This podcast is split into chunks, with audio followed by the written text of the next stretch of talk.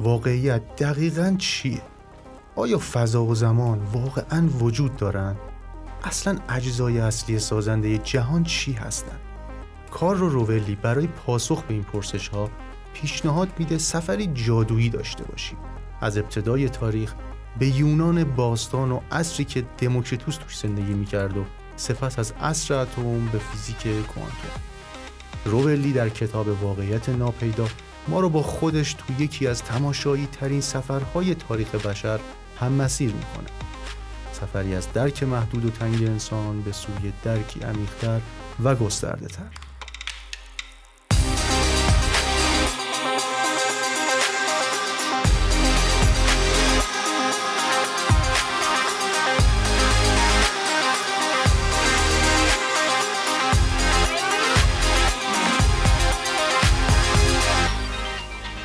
سلام. به فارکست کتاب خوش اومدیم جایی که ما هر بار تو اون به معرفی یکی از بهترین های علمی جهان تو زمینه های مختلف از اقتصاد گرفته تا فیزیک و مدیریت و فلسفه می‌پردازیم و چکیدش رو تقدیم حضورتون می‌کنیم. این کتاب هایی که برای شما انتخاب کردیم از مهمترین عناوین تو حوزه خودشون محسوب میشن و بعضیاشون هم جوایز زیادی رو گرفتن.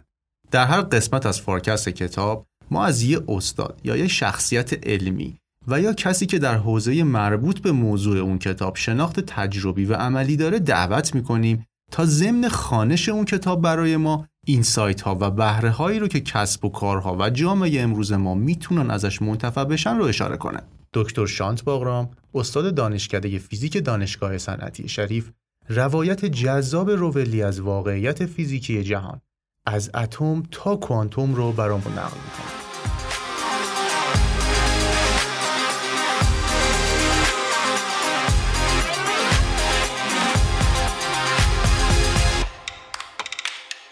شرکت سرمایه گذاران فناوری تکبستا با نام تجاری تکبست متشکل از 35 شرکت زیر مجموعه در عرصه های مختلف فناوری اطلاعات، بانکداری، پرداخت و تجارت الکترونیک است. این شرکت به عنوان هلدینگ سرمایه گذاری گروه توسن با بهرهمندی از 4000 نفر نیروی انسانی متخصص و مجرب و سابقه 22 سال فعالیت در اکوسیستم مالی و فناوری اطلاعات ایران این اثر ارزشمند را به شما تقدیم می کند.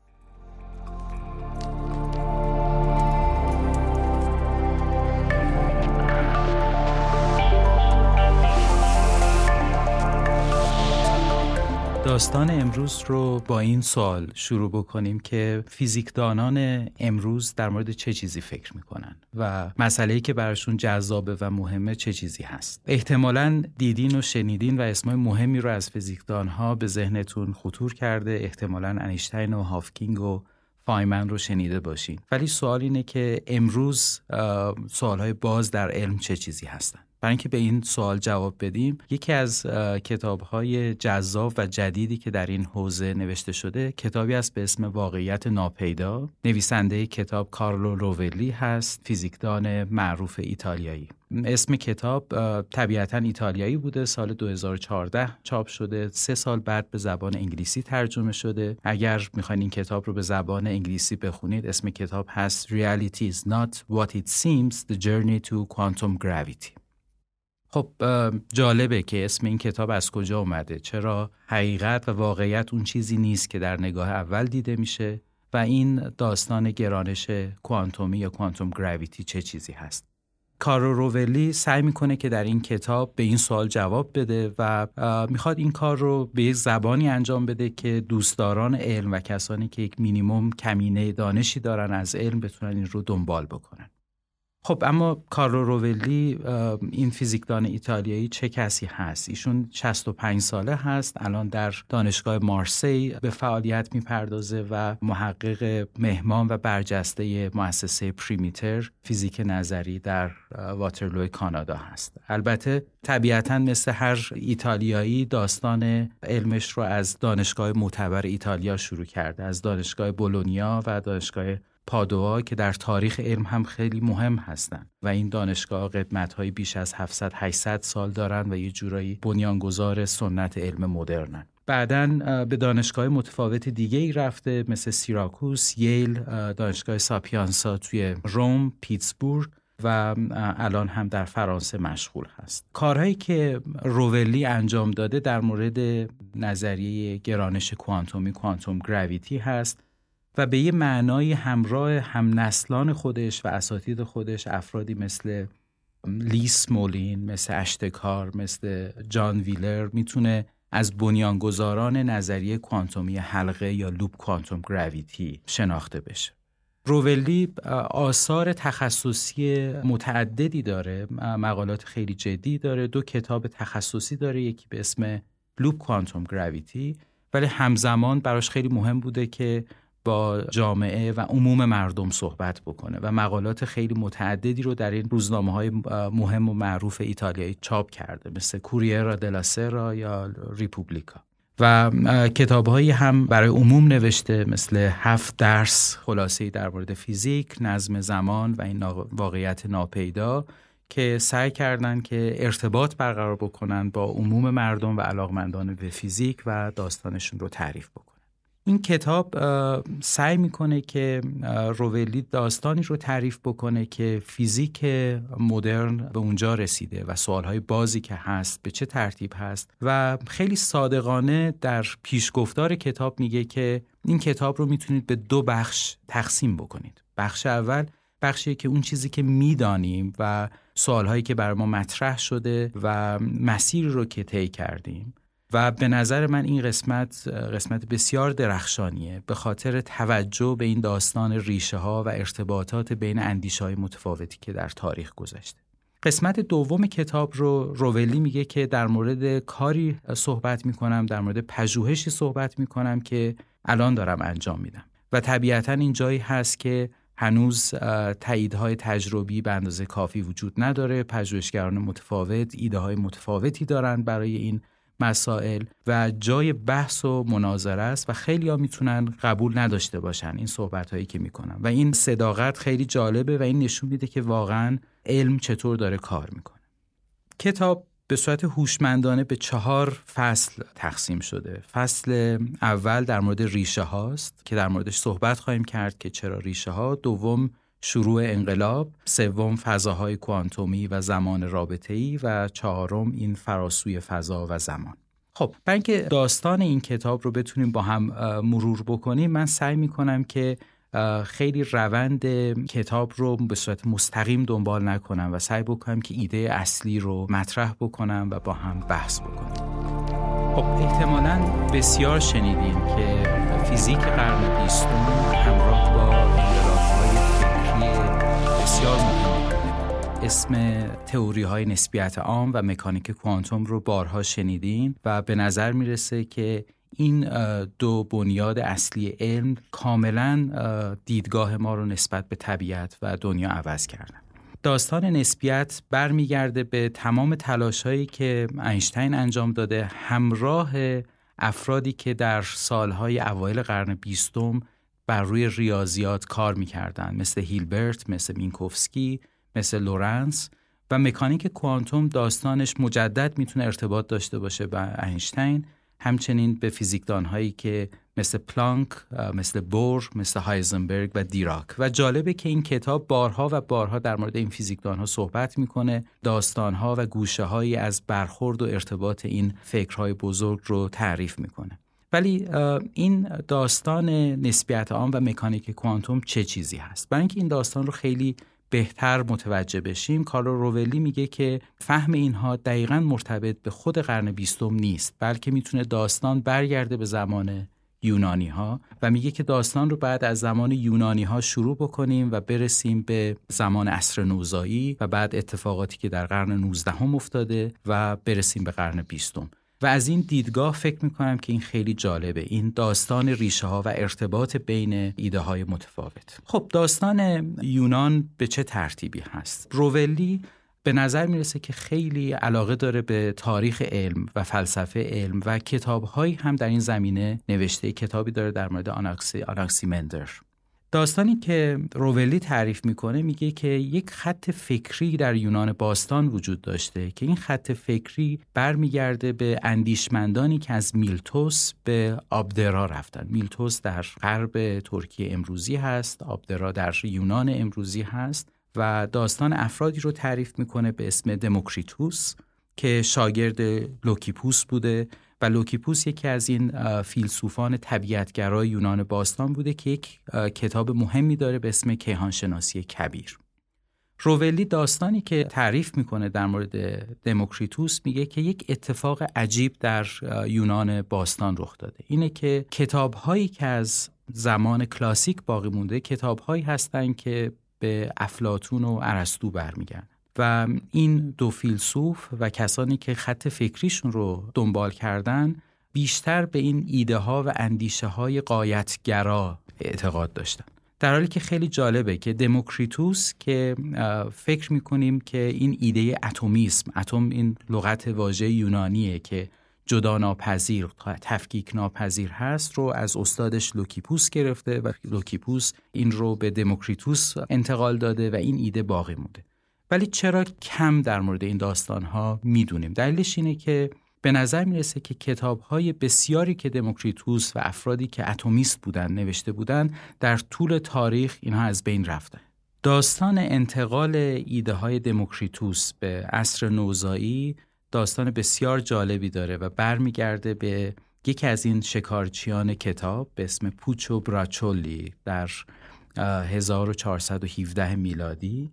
که داستان کشف مجدد این کتابی که ایده های دموکریتوس رو دوباره کشف کرده و نویسنده کتاب اسمش هست لوکرتیوس. در کتابی به اسم جهان چگونه مدرن شد از استیون گرین بلت که نشر بیدگل هم ترجمه کرده نشون میده که چطور این ایده ها یه جورای مغفول باقی مونده و در عصر نوزایی دوباره اینا رو کشف کردیم. ولی جالبه روولی میگه که ایده بسیار مهم دموکریتوس این داستان اتمه. یعنی اجزای سازنده این دنیای بزرگ بیکران نامتناهی نیست پیوسته نیست بلکه ذره ذره است. بیایم جلوتر. این یکی از فیزیکدانان خیلی مهم و شناخته شده ریچارد فایمن. میگه که اگر همه دانش بشری از بین بره فقط شما یک جمله رو بخواید به نسل بعدی به دنیای بعدی منتقل کنید چه چیزی باشه شاید این تک جمله باشه که دنیا از اتم تشکیل شده. و این ایده بسیار جالبیه. از طرف دیگه کارو روولی میگه که این میتوسی هایی که به آبدرا رفتن و در کنار این افلاتون و ارسطو می‌تونن قرار بگیرن اعتقاد داشتن به دو جزء مشاهده و عقل و به معنای تفکر انتقادی که اینها به معنای بنیانهای فکری علم مدرن هستند و دیدگاه ما رو نسبت به دنیا عوض کرد. خب این داستان اتم ها رو در ذهن داشته باشین. این داستان اتم ها در طول تاریخ حفظ میشه تا می‌رسه به زمان مشاهداتی که کوپرنیک، کپلر و بعد گالیله کردن. همه می‌دونیم که این داستان عصر نوزایی با این مشاهداتی که یه جورایی به نجوم ربط داره شروع میشه. و فهمیدن این که به نظر می‌رسه که ما زمین مرکز عالم نیست و باید دیدگاه خودمون رو عوض کنیم. و این عوض شدن دیدگاه اینه که شما مشاهده کردین.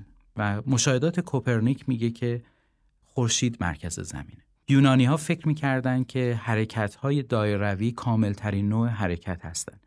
کپلر نشون میده که مشاهده میگه که حرکت های بیزیگون حرکت هایی هستند که در طبیعت اتفاق میفته همه این مشاهدات و کارها و این ایده های اتمیستی یا طبیعتگرایی که از زمان یونان باستان باقی مونده خودش رو میرسونه به یکی از مهمترین قهرمانان تاریخ اندیشه نیوتون نیوتون بر پایه های کارهایی که کوپرنیک، کپلر، تیکو براهه، گالیله شروع می‌کنه به فرمول بندی فیزیک جدید. و این فیزیک جدید دومین فیزیکی هست که بعد از زمان ارسطو داره دنیا باهاش مواجه میشه و اصول موضوعه ریاضیات فلسفه طبیعی رو تو این کتاب می نویسه کتاب پرینسیپیا کتابی که 1687 منتشر شده. لازم به ذکر که روولی میگه که درسته که ما اعتبار بسیار زیادی رو به ایده های دموکریتوس و اتمیست ها و طبیعتگرها داریم ولی افلاتون و ارسطو هم مهمن برای علم. افلاتون ایده استفاده از ریاضی رو در علم مطرح می‌کنه و ارسطو خودش بنیانگذار یک نوع فیزیک است. تو کتاب معروف ارسطو فیزیک و متافیزیک سعی می‌کنه که یک تصویر کاملی رو از آن چیزی که بر روی زمین و در آسمان ها اتفاق بیفته رو جمع بندی بکنه. نیوتون در این کتاب کارهای بسیار مهمی رو انجام میده یک اینکه فرض می‌کنه که همه دنیا از یک فضا و زمان تشکیل شده. فضای مطلق و زمان مطلق و هر آن چیزی که در طبیعت وجود داره به صورت ذره است. این ایده ذره رو برگرفته از ایده اتمیست است. روولی بارها و بارها داره تکرار می‌کنه در مورد این ایده اتم یا این ایده ذره که وجود داره. نیوتون یک کار بسیار مهمی رو انجام میده. کار مهم نیوتون اینه که قانون گرانش عمومیش اینه که هر دو جسمی که جرم داشته باشن به هم نیرو وارد می‌کنن رو هم برای زمین به کار می‌بره هم برای آسمان ها و این اتفاق خیلی مهمیه. یعنی افتادن سنگ و حساب کردن زمان رسیدنش بر سطح زمین کاملا از همون فیزیکی داره تبعیت می‌کنه که شما دوره تناوب حرکت عطارد یا زمین یا مشتری رو حول خورشید دارین حساب می‌کنید و این تجمیع یکی از این ایده های وحدتگرایی هست که در فیزیک اتفاق افتاده. پس ایده های عرستویی که دنیا نامتناهی هست همه چی امتداد داره تبدیل میشه به ایده هایی که فضا دارین زمان دارین و ذرات. روولی در این کتاب سعی کرده که جداول متفاوتی رو قرار بده و فصلها رو که داره جلو میره این جدول ها رو تکمیل می‌کنه به این معنا که مفاهیم بنیادی که در فیزیک داره استفاده میشه در اون زمان چه چیزهایی هستن. قسمت بعدی داستان ریشه ها قبل از اینکه به داستان قرن بیستم برسیم الکترومغناطیسه. داستان الکترومغناطیس رو هم بسیار جذاب تعریف می‌کنه. قهرمانان خیلی زیادی در قرن 19 هم هستند ولی هنرمندانه و داستانگونه میگه که الکترومغناطیس قرن 19 هم از یک دانشمند کم درآمد فقیر فارادی که در لندن زندگی می‌کنه و یک نجیب زاده ثروتمند ماکسول که در اسکاتلند هست شکل گرفته. خب فارادی یک کار خیلی مهم انجام میده. کار مهم فارادی مفهوم و تعریف میدان هست field. این میدان ها مفاهیم جدیدی هستند که بعد از نیوتون و در قرن 19 هم برای توصیف الکتریسته و مغناطیس مطرح شدن. نیوتون وقتی که می‌رفت در آکادمی علمی سلطنتی انگلستان میشه سوالای متفاوتی ازش می‌کردن و یکی از نگرانی هاش این بود که نیروی گرانش چطور منتقل میشه. اگر یک جسمی در یک فاصله قرار داره این نیرو به چه طریقی داره منتشر میشه؟ این نیوتون رو ناراحت میگرد نگران می‌کرد.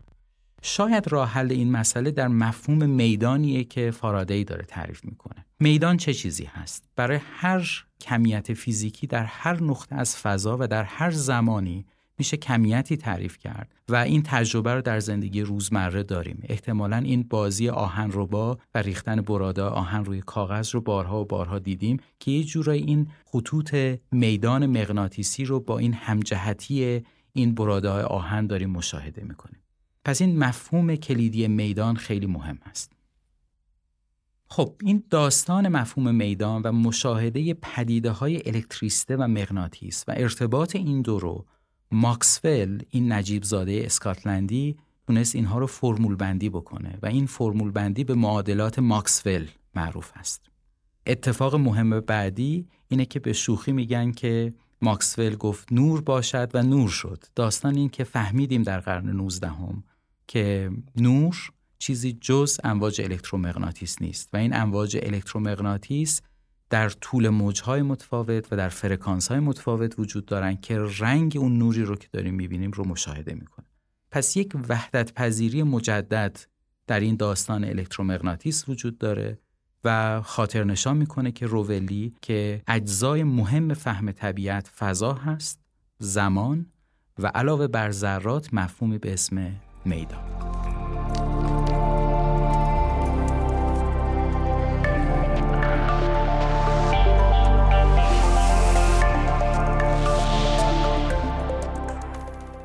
خب رسیدیم به انتهای قرن 19 و ابتدای قرن 20 و در اینجای داستان باید سراغ یک جوان 25 ساله آلمانی با یهودی ریشه یهودی برین آلبرت اینشتین معروف. انیشتین در 1905 که بهش سال شگفتانگیز مقاله نویسی یا کار پژوهشی انیشتین میگن سه مقاله مهم چاپ کرده. این سه مقاله مهم اینشتین هر کدوم شاخه های متفاوتی رو در فیزیک شروع می‌کنن. اولین مقاله خیلی جالبه. برمیگرده به ایده ذره‌ای دموکریتوس. حرکت کشف حرکت برانی. اگر شما در یه روز معمولی پنجرتون رو باز بکنید و نور خورشید به داخل اتاق بیاد می‌بینید که این ذره های گرد و غبار حرکت می‌کنند و به صورت تصادفی رندوم کاتورهی دارن حرکت می‌کنند. اینشتین در اون مقاله 1905 میگه که اگر تعداد ذرات بینهایت بودن شما انتظار داشتین که تعداد برخوردهایی که با این ذرات بخار داره میشه از سمت چپ و راست از بالا و پایین و هر جهتی که فکر می‌کنید برابر باشه. در این ذرات به معنایی در موقعیت خودشون ثابت باقی میموندن ولی این اتفاق نمیافته و اینشتین حساب می‌کنه که این ذرات به صورت تصادفی شروع به حرکت می‌کنن در یک جهت مشخص تصادفی کاتوره‌ای و این نشون میده که اولا ذرات به صورت متنایی هستند دارای اندازه های متفاوتی هستند و از این دو دانش می‌تونید این کمیت رو حساب بکنید که یک ذره قبار به صورت آماری بعد از یه مدتی به کجا می‌رسه. خب این مقاله اول. مقاله دوم اینشتین که بسیار معروف هست و دید ما رو نسبت به طبیعت عوض کرده مقاله نسبیت خاص است. مسئله نسبیت خاص از ریشه های متفاوتی شروع میشه و اتفاق خیلی مهمی که میفته اینه که به ما میگه که مفهوم فضا و زمان دو مفهوم جدا از هم نیستن.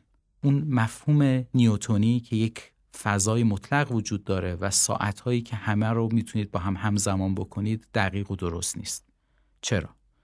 دلایل فنی داره که احتیاج داره که شما برگردین و این کتاب ها و درسنامه های ریچارد فایمن رو بخونید. ولی دلیل واضح ترش اینه که در طبیعت یک حدی وجود داره برای حد سرعت نور.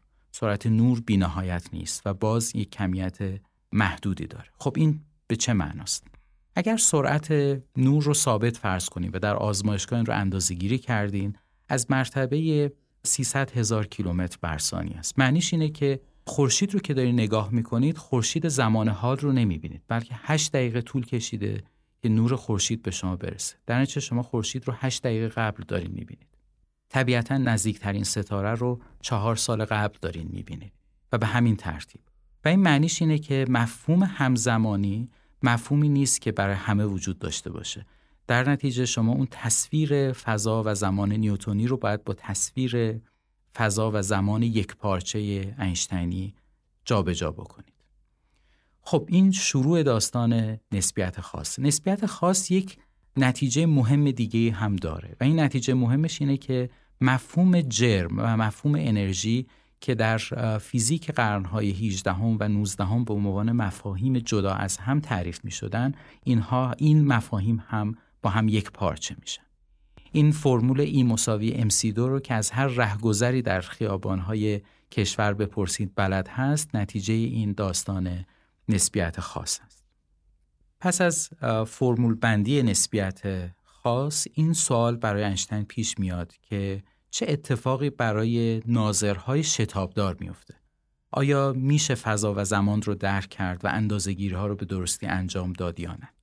که برمیگردیم به سال 1907 که اینشتین میگه که یکی از شادترین و درخشانترین ایده های زندگیش برمیگرده به اون سال The happiest thought of his life.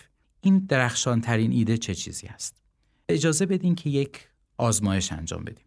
فرض بکنید که شما با یک ترازو وارد یک آسانسور بشید و اون آسانسور در حال حرکت نباشه شما وقتی که به ترازو نگاه می‌کنید وزن شما رو داره نشون میده حالا فرض بفرمایید که این آسانسور شروع بکنه به حرکت کردن و متاسفانه ناگاه این کابل های آسانسور قطع بشه و شما سقوط آزاد بکنید.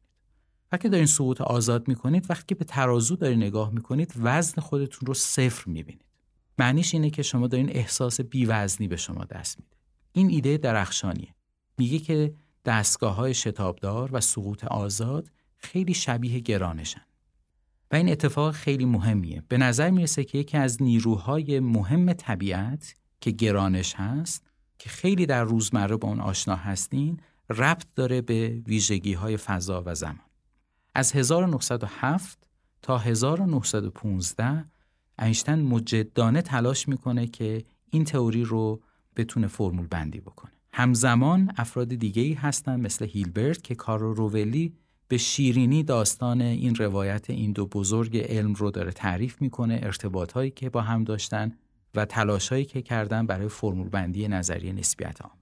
نظریه نسبیت عام 1915 شکل نهایی خودش رو می‌گیره و یک اتفاق مهمی میفته اگر خاطرتون باشه بعد از فارادی و ماکسول مفاهیم ما بود مفاهیم زمان، فضا، میدان و ذرات. کاری که اینشتین در نسبیت خاص انجام داد مفهوم فضا و زمان رو به هم متصل کرد. 1915 مفهوم میدان گرانشی رو با مفهوم فضا و زمان ترکیب کرد. به نظر می‌رسه که طبیعت از میدانها و ذرات تشکیل شده. داستان انیشتین داستان جذابیه. دو سال بعد به انیشتین برمیگردیم 1917 ولی اگر اجازه بدیم قبل از اینکه به دو سال بعد انیشتین 1917 برگردیم داستان دیگری رو از بنیانهای علم در قرن بیستم و اون داستان مکانیک کوانتوم رو با هم بشنویم از دید کارلو روول.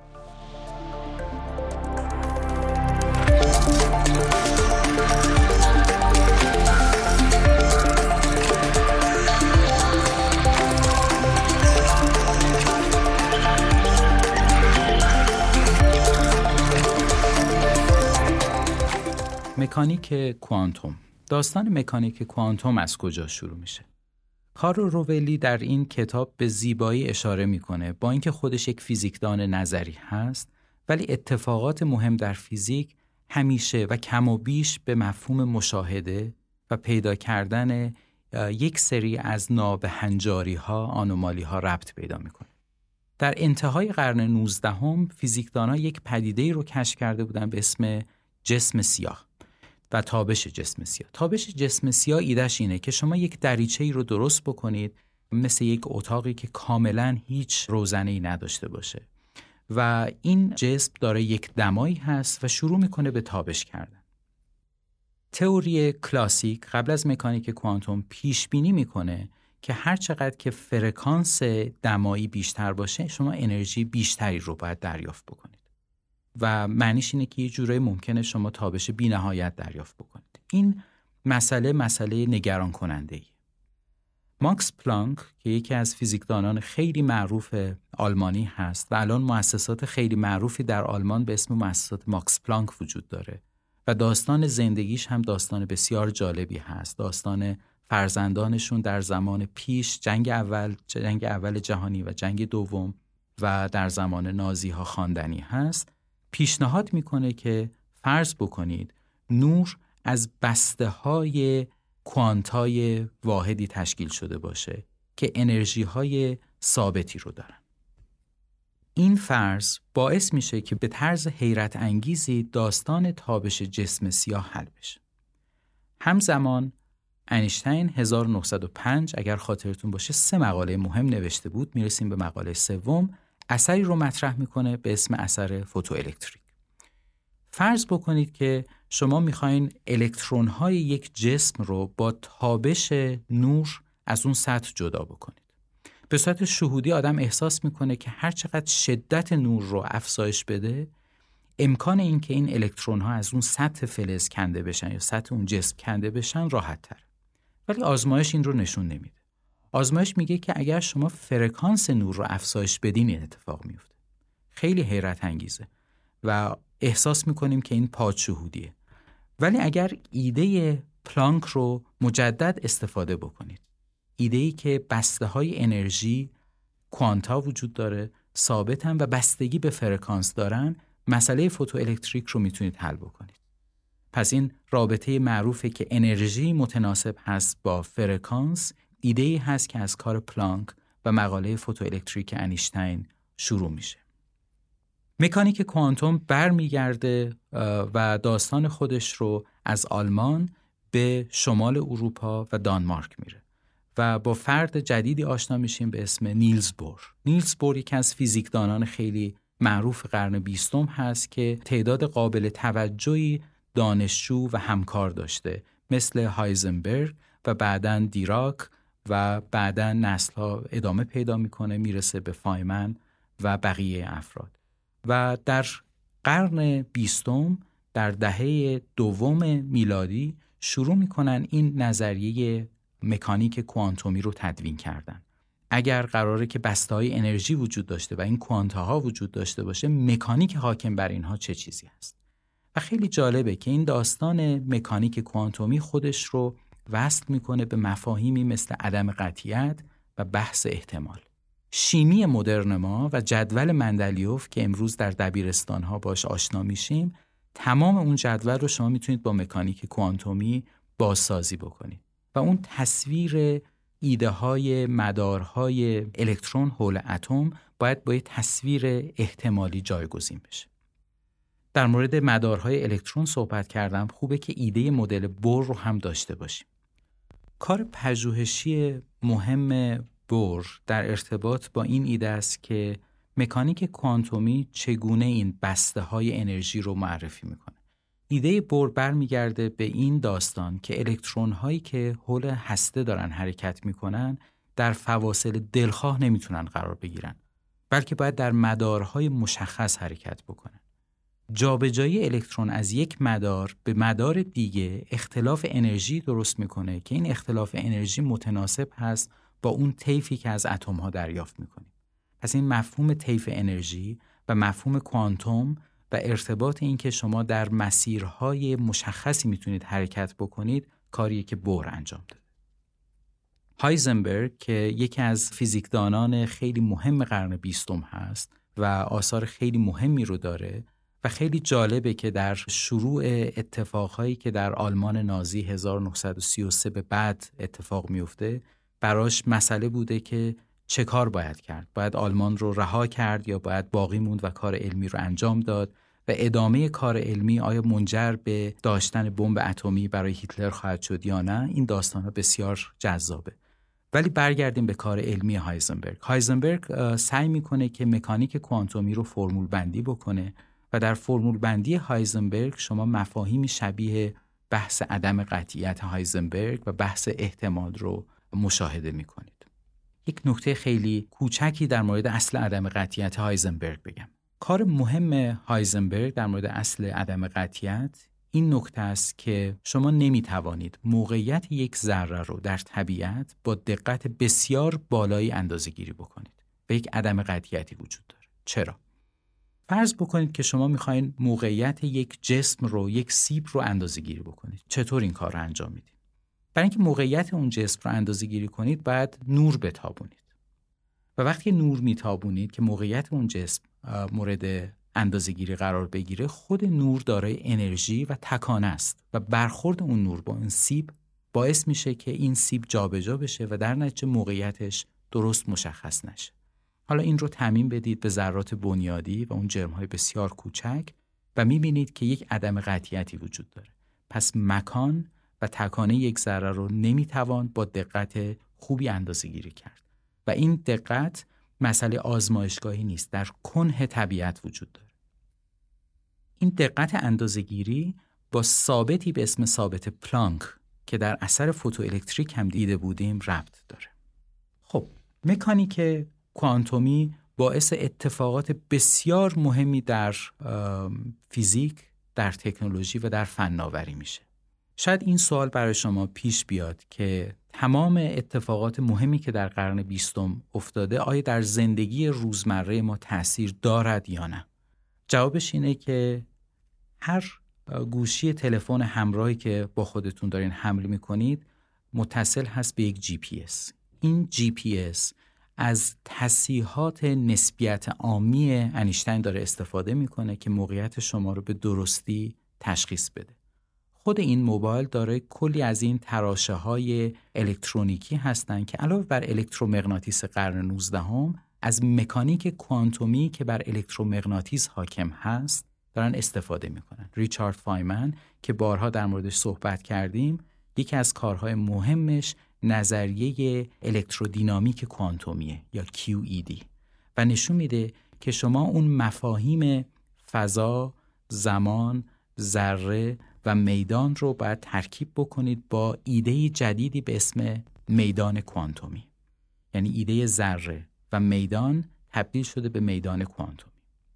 شاید این سوال برای شما پیش بیاد که آیا این میدانهای کوانتومی فقط به نور ربط دارن؟ نه حتی ذرات هم با میدان توصیف میشن.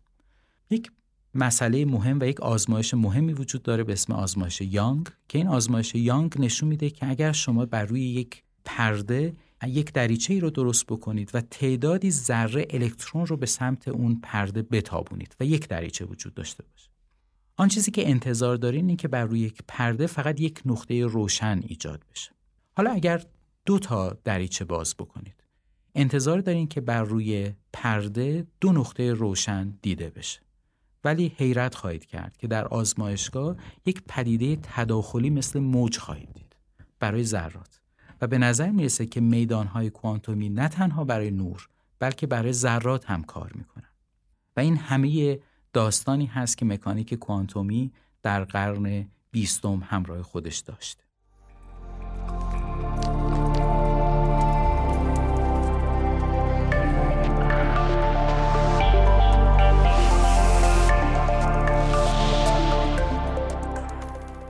خب قول داده بودیم که داستان روولی رو در مورد انیشتین کامل تعریف بکنیم.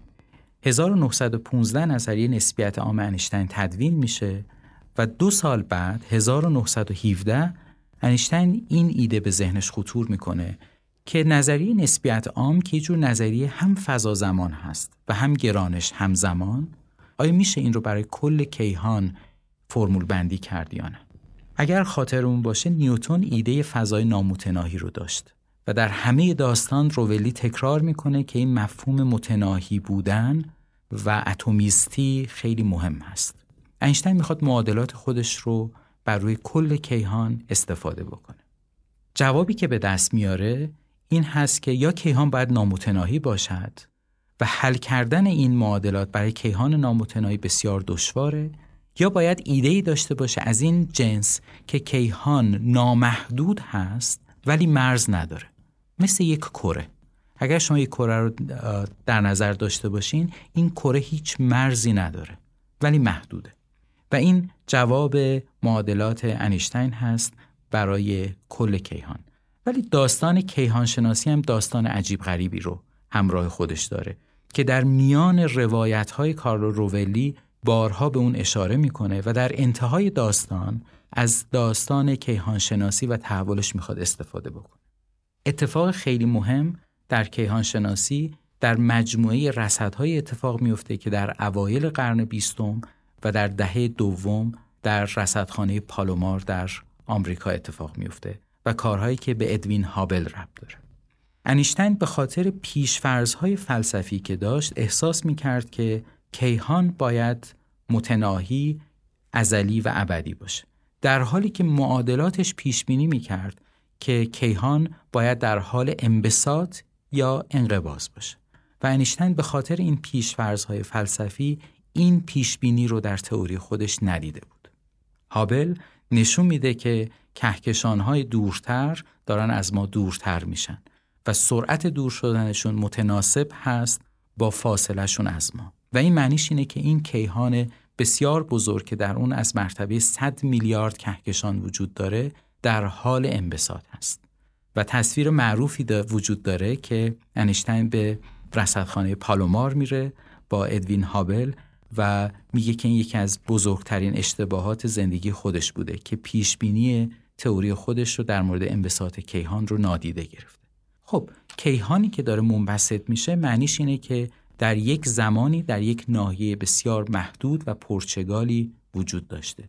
این داستان رو به ذهن بسپارین به این داستان هیجان انگیز و این روایت هیجان انگیز باز خواهیم گشت.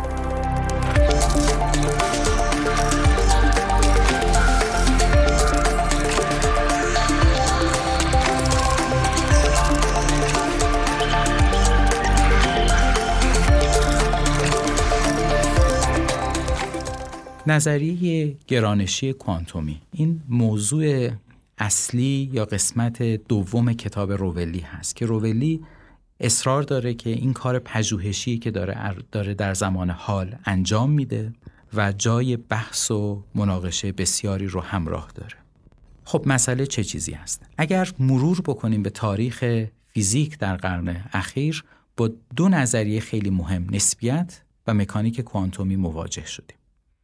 سوال اصلی اینه که آیا میشه این دوتا نظریه رو با هم ترکیب کرد یا خیر؟ فرض کنید که شما فضا رو کوچک و کوچکتر بکنید و انرژی رو بالا و بالاتر ببرید. انتظار دارین که اثرات گرانشی که ارتباط داره با نسبیت عام خودش رو نشون بده.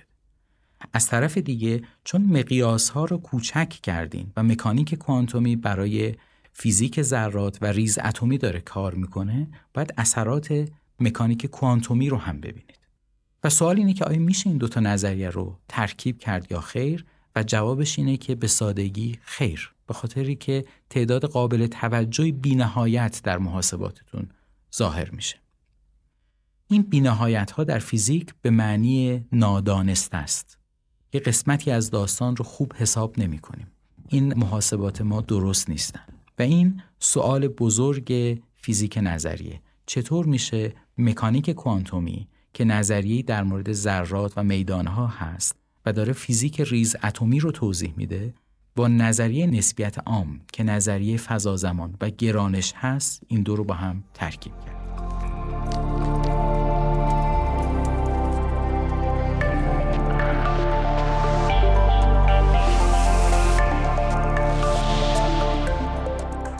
برای نظریه گرانش کوانتومی بد نیست که داستان دو فیزیکدان روس رو هم تعریف بکنیم.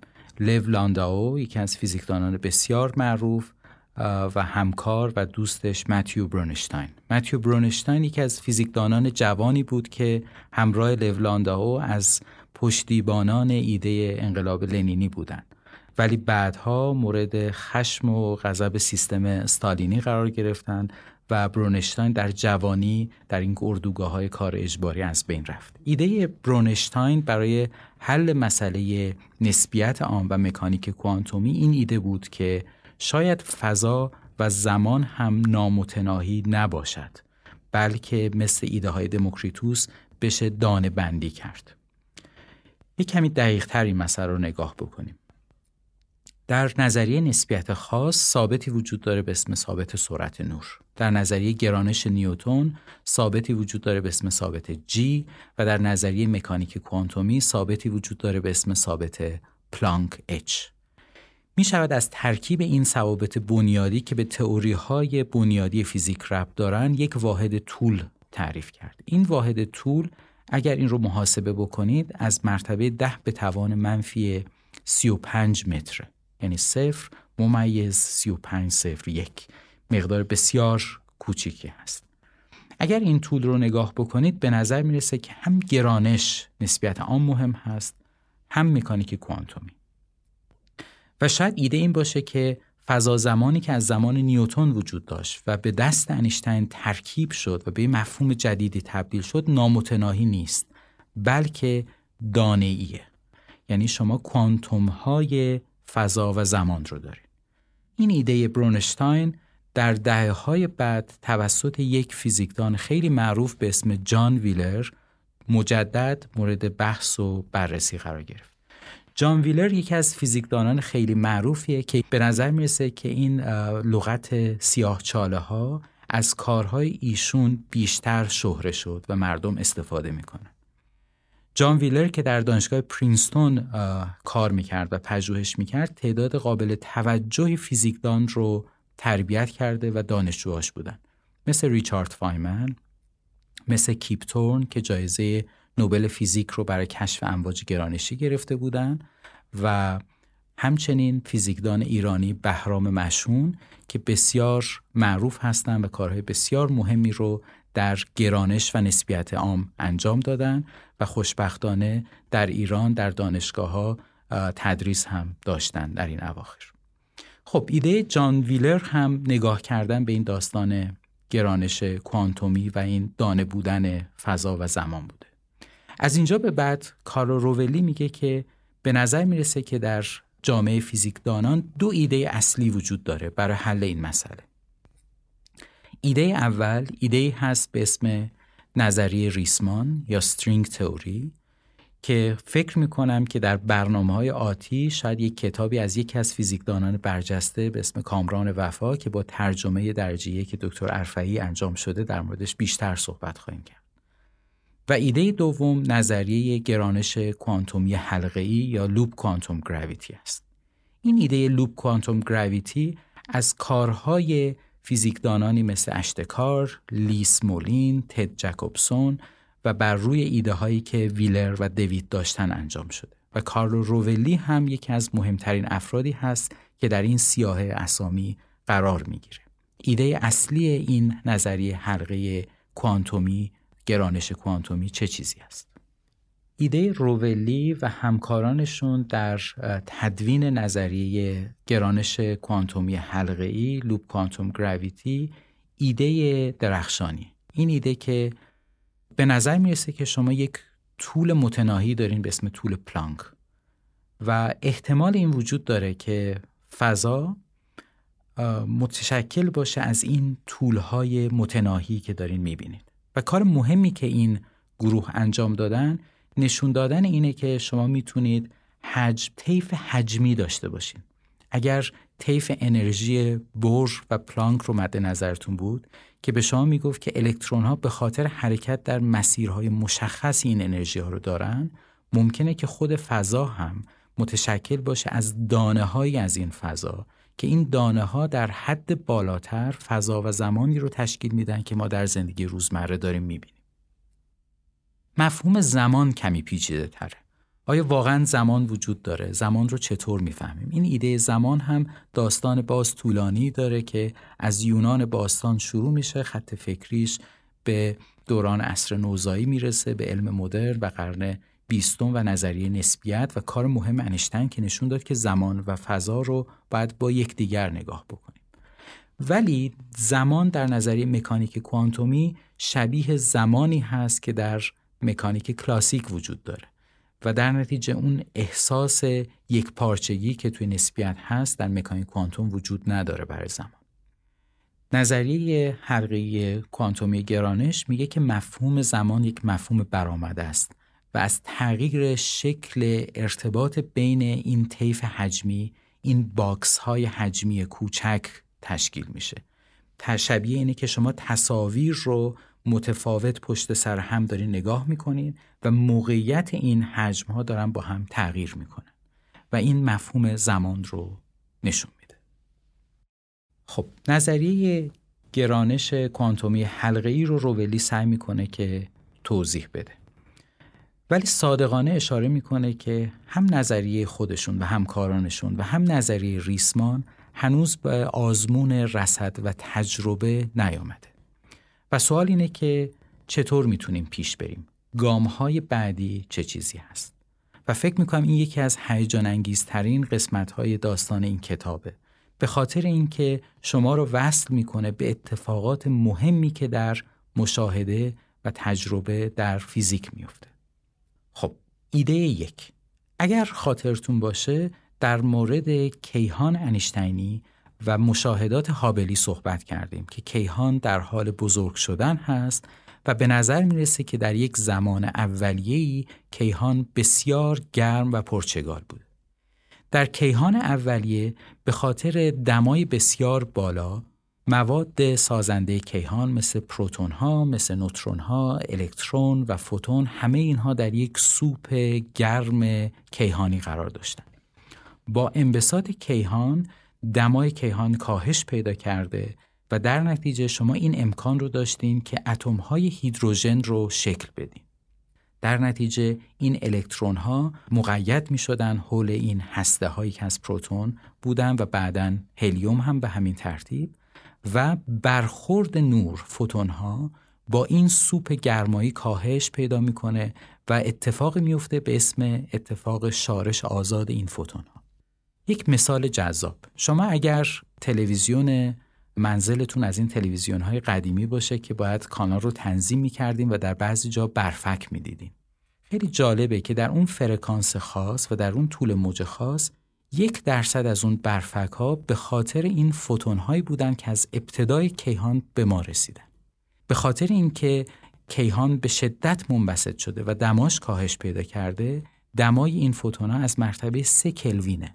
و در نتیجه طول موج بسیار بزرگی داره از مرتبه چند متر از میلیمتر تا متر و در نتیجه قسمتی از این برفک تلویزیون شما یک صدایی که از زمان مهبانگ از زمان آغاز کیهان شنیده میشه این کشف به صورت اعجاب انگیزی در دهه 60 میلادی توسط پنزیاس و ویلسون در آزمایشگاه بل صورت می‌گیره. در آزمایشگاه بل که خیلی نزدیک دانشگاه پرینستون بوده، سراغ ارتباطات رادیویی بودن. آشکارساز رادیویی پنزیاس و ویلسون همواره با خودش نوفه نویز داشته و هر کاری که می‌کردن این نوفه و نویز از بین نمی‌رفته. فکر می‌کنن و هوشمندانه زنگ می‌زنن به دپارتمان فیزیک دانشگاه پرینستون به فردی به اسم دیکی یکی از فیزیکدانان خیلی مهم میانه قرن بیستم و میگن که همچین مشاهده ای می‌کنیم. و دیکی شاگردانش رو فرا می‌خونه. یکی از این شاگردان پیبلز معروفه که جایزه نوبل دو سه سال پیش رو در فیزیک گرفته و میگه که هر آن چیزی که ما دنبالش بودیم رو این دو نفر پیدا کردن. و اون تابش زمینه کیهانی هست. یعنی این فوتون هایی که از کیهان اولیه اومده و دمای بسیار کمی دارن. این کشف ناخواسته ولی شاد باعث میشه که مجموعه خیلی زیادی از برنامه های رصدی تعریف بشه که این تابش زمینه کیهان رو رصد بکنه. یکی از این آخرین پروژه های موفق که در کتاب روولی در موردش حرف می‌زنه پروژه پلانک هست ماهواره که در لاگرانژی دو قرار گرفته و این تابش زمینه کیهانی رو در ریز موج رصد کرده و یک تصویری از جوانی کیهان وقتی کیهان 300 هزار سال بیشتر سن نداشته رو دریافت کرده. تصویری بسیار همگن و همسانگرد با اختلالاتی از مرتبه یک در ده هزار در دما. روولی میگه که این تابش زمینه کیهان شبیه یک رصدی است که می‌تونه اطلاعاتی در مورد آغاز کیهان به ما بده. و ایده خیلی غالب ایده مهبانگه یعنی از یک حالت بسیار پرچگال و پر و دمای بالا کیهان شروع شده. اگر نظریه کوانتومی حلقه ای درست باشد. پیش بینی داره و پیش بینیش اینه که ممکنه کیهان در فازهای بانسینگ قرار داشته باشه. یعنی چی؟ یعنی کیهان بزرگ بوده کوچک شده به یک نقطه رسیده که اون نقطه طول مینیموم هست و دوباره بزرگ شده. و این ایده که پیشبینی این نظریه هست کاملا متفاوت هست با پیشبینی نظریه مهبانگ استاندارد و روولی فکر می‌کنه که اتفاقاتی که در این بانسینگ اتفاق افتاده بر روی نقشه تابش زمینه کیهان میشه دید. و این یکی از پیشبینی رصدهای آینده هست برای اینکه نشون بده که این نظریه صحیح هست یا خیر. خب مشاهده بعدی که روولی پیشنهاد می‌کنه برای راستی آزمایی نظریه ها برمیگرده به یک مفهوم هیجان انگیز دیگه به اسم سیاهچاله. این سیاهچاله ها سال هاست که در مرکز توجه علم و همچنین عموم قرار داره به خاطر جذابیت هایی که داره. داستان سیاهچاله اینه که به نظر می‌رسه که اگر ناحیه‌ای از فضا و زمان به خاطر بر افزایش و بودن جرم بسیار بالا ایجاد میشه و ایدهش هم برمیگرده ایده سادش برمیگرده به این داستان محدود بودن سرعت نور. یک مثال خیلی ساده. فرض بکنید که شما یک جسم رو می‌خواین از جاذبه زمین خارج بکنید. بعد سرعت این جسم رو افزایش بدین و با سرعت بیشتری این رو پرتاب بکنید تا برسه به سرعت فرار که چیزی از مرتبه 11 کیلومتر بر ثانیه است. اگر یک فضاپیمایی رو با این سرعت پرتاب بکنید می‌تونید از گرانش زمین به یه معنایی رها بشید خب فرض بکنید که زمین رو چگالتر و چگالتر بکنید. جرم بیشتری رو افزایش بدین. طبیعتا سرعت فرار افزایش پیدا می‌کنه. این کار انقدر ادامه بدین تا برسیم به سرعت فرار نور. و شما چیزی بیشتر از سرعت نور ندارین. نظریه نسبیت به شما میگه. معنیش اینه که یک قسمتی از فضا زمان رو پیدا می‌کنید که اون قسمت از فضا زمان تاریکه و از اونجا هیچ نوری ساطع نمیشه. این یه جورایی مفهوم ساده انگارانه سیاهچال است. طبیعتا این مفهوم دقیق تره در حوزه نسبیت عام با دقت این رو میشه تعریف کرد. خب چه اتفاقی برای سیاهچاله ها میفته؟ داستان اینه که از درون سیاهچاله ها خبری نداریم. از طرف دیگه مکانیک کوانتومی رو اگر با نظریه نسبیت سعی بکنید ترکیب بکنید هافکینگ به شما میگه که این سیاهچاله ها شروع می‌کنن به تبخیر. و وقتی دارن تبخیر میشن معنیش این که یک تابشی دارن.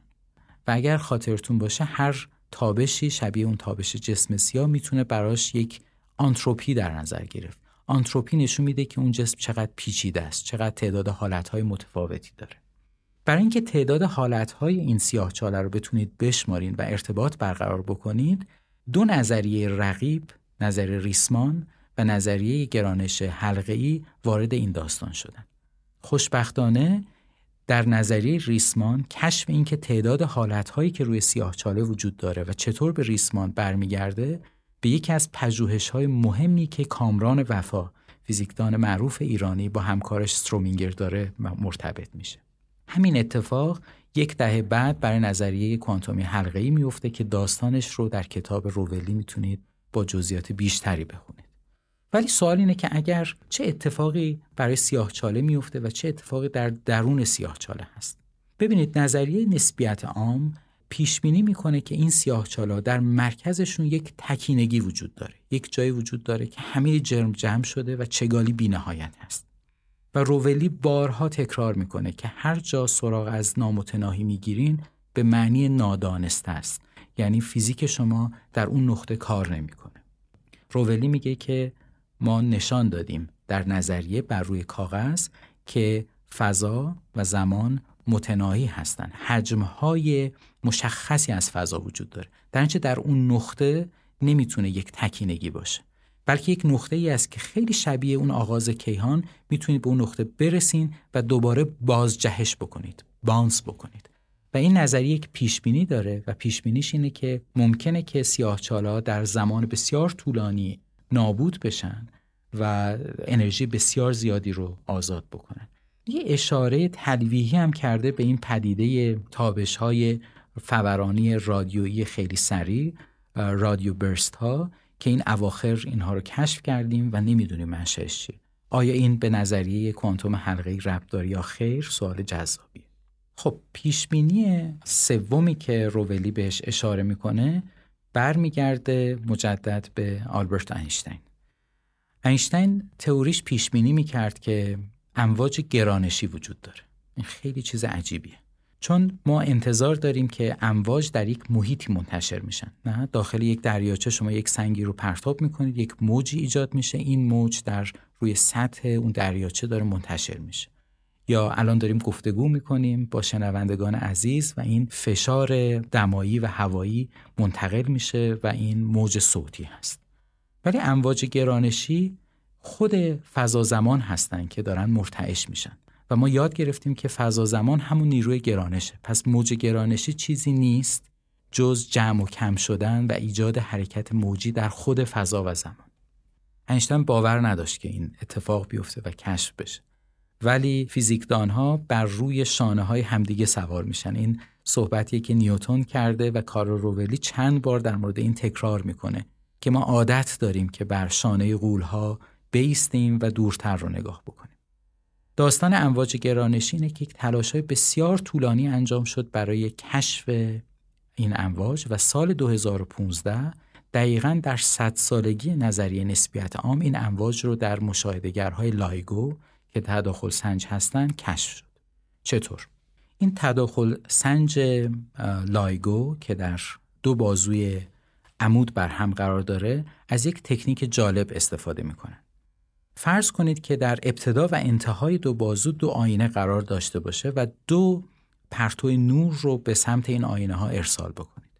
اگر طوری تنظیم بکنید که این پرتوهای نور همفاز یا غیر همفاز باشن طرح تداخل ثابتی رو در اون آشکارساز مشاهده می‌کنید. فرض بکنید به دلیلی طول این بازوها تغییر بکنه. مثلا فردی یکی از این آینه ها رو یک متر جابجا جا بکنه. انتظار دارین که اون طرح تداخلی تغییر بکنه. خب قرار نیست که کسی این آینه ها رو جابجا جا بکنه. بلکه قراره که این امواج گرانشی که از این دوتا بازو عبور می‌کنن این طول رو تغییر بدن. و این طول بسیار کوچیکه. از مرتبه ده به توان منفی 18 متره یعنی یک هزارم هسته یک اتم. و تکنیک های بسیار پیشرفته ای وجود داره که این تکنیک های بسیار پیشرفته به شما کمک می‌کنه که این اندازهگیری رو انجام بدین. ولی منشأ این امواج گرانشی چه چیزی هست؟ نظریه نسبیت عام پیش بینی می‌کنه که هر جسمی که شتاب داشته باشه و این شتاب شکل پیچیده ای رو داشته باشه می‌تونه امواج گرانشی ساطع بکنه.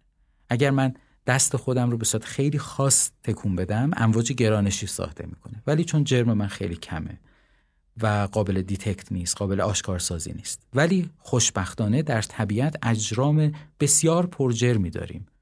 مثل سیاهچاله ها که این سیاهچاله ها شروع می‌کنن دور هم چرخیدن و می‌تونن به هم ادغام بشن و یک فرایند بسیار پیچیده و بسیار پر انرژی از امواج گرانشی درست بکنن. درست در فاصله دور وجود داره و موج امواج گرانشی هم با فاصله دامنش داره کم میشه ولی به اندازه رسیدیم که این رو کشف بکنیم و اگر شما جستجو بکنید در وبگاه های لایگو و در اینترنت می‌بینید که چیزی از مرتبه بیش از 20 مورد از این ادغام سیاه چاله ها رو در همین پنج سال کشف کردیم. خیلی جالبه از زمان گالیله تا زمان تلسکوپ جیمز وب که احتمالا اخبارش رو در این هفته های گذشته و ماه گذشته شنیدین همه دانش ما از امواج الکترومغناطیس بوده. ولی با آشکارسازهای امواج گرانشی می‌تونید به طبیعت گوش بدین و اتفاقات جدیدی رو ببینید و بشنوید. خب کارلو روولی میگه که یک دریچه جدیدی باز شده و از اتفاقات بسیار مهم و پر انرژی کیهان داره پرده برداری می‌کنه و ما پیش بینی داریم. طبیعتا نظریه جایگزین هم پیش بینی داره و در نتیجه امواج گرانشی می‌تونن این پیش بینی ها رو چک بکنن. مشاهده بعدی که می‌تونه هیجان انگیز باشه مجدد ربط داره به داستان سیاه چاله ها مجموعی از رصدگرها وجود دارند به اسم تلسکوپ آرایه تلسکوپ های افق رویداد تلسکوپ های رادیویی هستند که در مکانهای متفاوتی بر روی کره زمین نصب شدن و باعث شده که به صورت مؤثر این تلسکوپ ها دارای آینه بزرگتری باشن. اگر مثال اپتیکیش رو بزنید ولی در طول موج رادیویی در نتیجه قدرت تفکیک تلسکوپ ها افزایش پیدا کرده و شما می‌تونید بسیار نزدیک بشین به افق سیاهچاله. افق سیاهچاله ها رو کشف کردیم. جایزه نوبل دو سال پیش به گروههایی داده شد که جرم بسیار فشرده و پرجرمی از مرتبه یک میلیون برابر جرم خورشید رو در مرکز کهکشان خودمون کشف کرده بودن.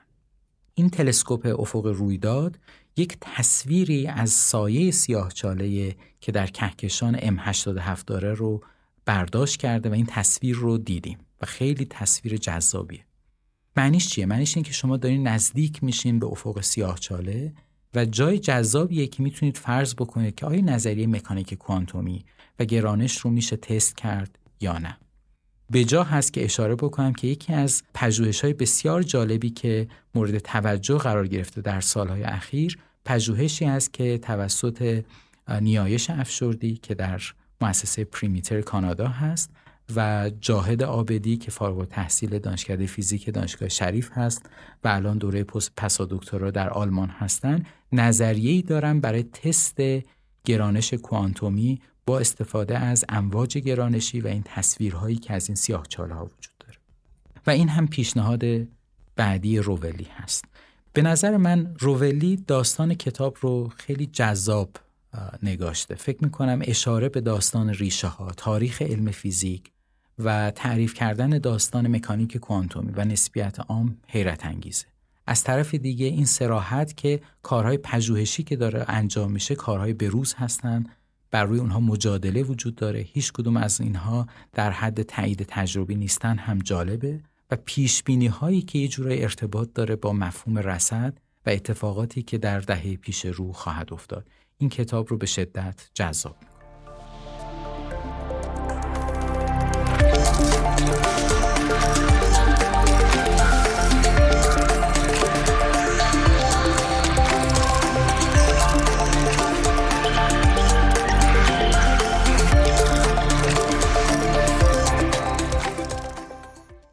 خب قسمت نهایی معرفی این کتاب شاید بد نباشه که برداشت هایی که از این کتاب میشه داشت رو هم از دیدگاه خود شخص روولی هم بنده رو یک مروری داشته باشیم.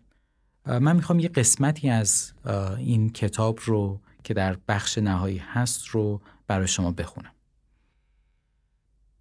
روولی میگه اگر در مورد هیچ چیز یقین نداریم چگونه می‌توانیم به آنچه علم به ما می‌گوید اعتماد کنیم پاسخ ساده است قابل اعتماد بودن علم به این خاطر نیست که حرفهای قطعی می‌زند علم قابل اعتماد است چون برای سوالات ما در این لحظه بهترین جواب ممکن را فراهم می کند. علم تمام آن چیزی است که در مواجهه با مسائلمان می‌دانیم. گشودگی علم یعنی تلاش هر لحظهش برای زیر سوال بردن دانش موجود تضمین می کند که جوابهای علم بهترین جوابهای در دسترس هستند. خیلی جالبه. این نحوه نگارش به مفهوم علم و علم مدرن اهمیتش برای جامعه ما شاید بیشتر از خود کار علمی است که داره الان انجام میشه. من فکر می‌کنم که این اعتماد به روش علمی که همراه هست با شک، همراه هست با مشاهده و همراه هست با عقل بسیار جالبه. یک کتاب خیلی معروفی هست از قرون میانه در مورد ماهنگاری که بر روی جلد اون کتاب یک تصویر بسیار جالبی نقش بسته. دو ستون هست بر روی یکی از این ستون ها ابن حیسم وایساده و بر روی دیگری گالیله و در زیر پای اونها نشانی از عقل و چشم هست و دو کلمه لاتینی راسیو به معنی فکر و سنس به معنی حس.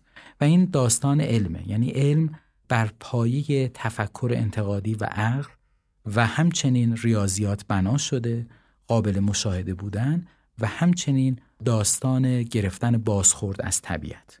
و این صحبت روولی خیلی مهمه که هیچ چیز قطعی در علم وجود نداره ولی در هر لحظه سعی می‌کنه بهترین جواب رو برای ما پیدا بکنه. فکر می‌کنم که این کتاب و این مجموعه کتاب ها مفید هستند برای همه افرادی که علاقمندن بفهمند در مرز فیزیک چه اتفاق میفته و به شما کمک می‌کنه که این حس که علم در درهای بسته در جاهای بسته و افراد بسیار نابغه اینا رو انجام میدن اتفاق نمیافته. بلکه یک ریشه بسیار عمیق تاریخی وجود داره. و ارتباطات وجود داره صحبت ها وجود داره و علم یک فرایند بسیار طولانی هست.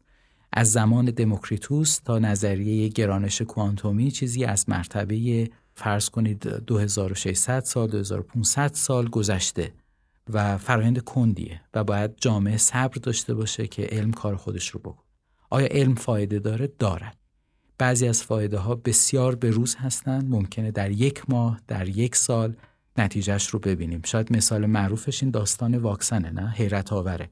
کمتر از یک سال شما گروه های تحقیقاتی تونستن واکسن این بیماری همهگیری رو تعیین بکنن. ممکنه فهم این که گرانش چطور کار می‌کنه اینکه مکانیک کوانتومی چطور کار می‌کنه نتیجهش یک قرن بعد مشخص بشه. مثال این داستان کامپیوترهای کوانتومی. الان همه کامپیوترهایی که با ما داریم کار می‌کنیم بر اساس الکترومغناطیسه یعنی صفر و یک. شما یا سیگنال رد میشه یا رد نمیشه. مکانیک کوانتومی که همراه خودش یک عدم قطعیت و یک احتمالی داره می‌تونه تعداد حالتهایی رو که شما بین صفر و یک دارین رو افزایش بده. طبیعتا شما می‌تونید محاسبات بسیار جدی تری رو انجام بدید. و در نتیجه می‌تونید مسائل سختری رو حل بکنید. کی به نتیجه می‌رسه؟ ممکنه 100 سال دیگه. ممکنه ده سال دیگه. و فکر کردن به سوالهای عمیق نشون میده که اون جامعه چقدر پیشرفته است. جوامعی پیشرفت می‌کنن که فکر می‌کنن که کیهان چطور آغاز شده. گرانش چطور داره کار می‌کنه. آیا به جز ما موجودات زندهی در این کیهان زندگی می‌کنن یا نمی‌کنن؟ طبیعتا همه این افکار تبدیل میشه به یک زندگی بهتر و پیشرفته تر.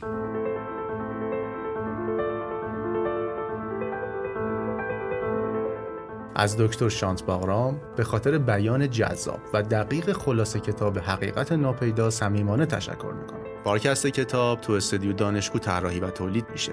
دکتر محمد امین نادریان سردبیر این محصول هستند و دکتر فرهاد نیلی و دکتر فرشاد فاطمی نظارت علمی و برنامه ریزیشو بر عهده دارند. خانم دکتر هستی ربی هم تهیه کننده این اثر هستند. ضمنا مسئولیت edit این پادکست با محمد اسماعیل نوایی و سیاوش مهرائین بوده.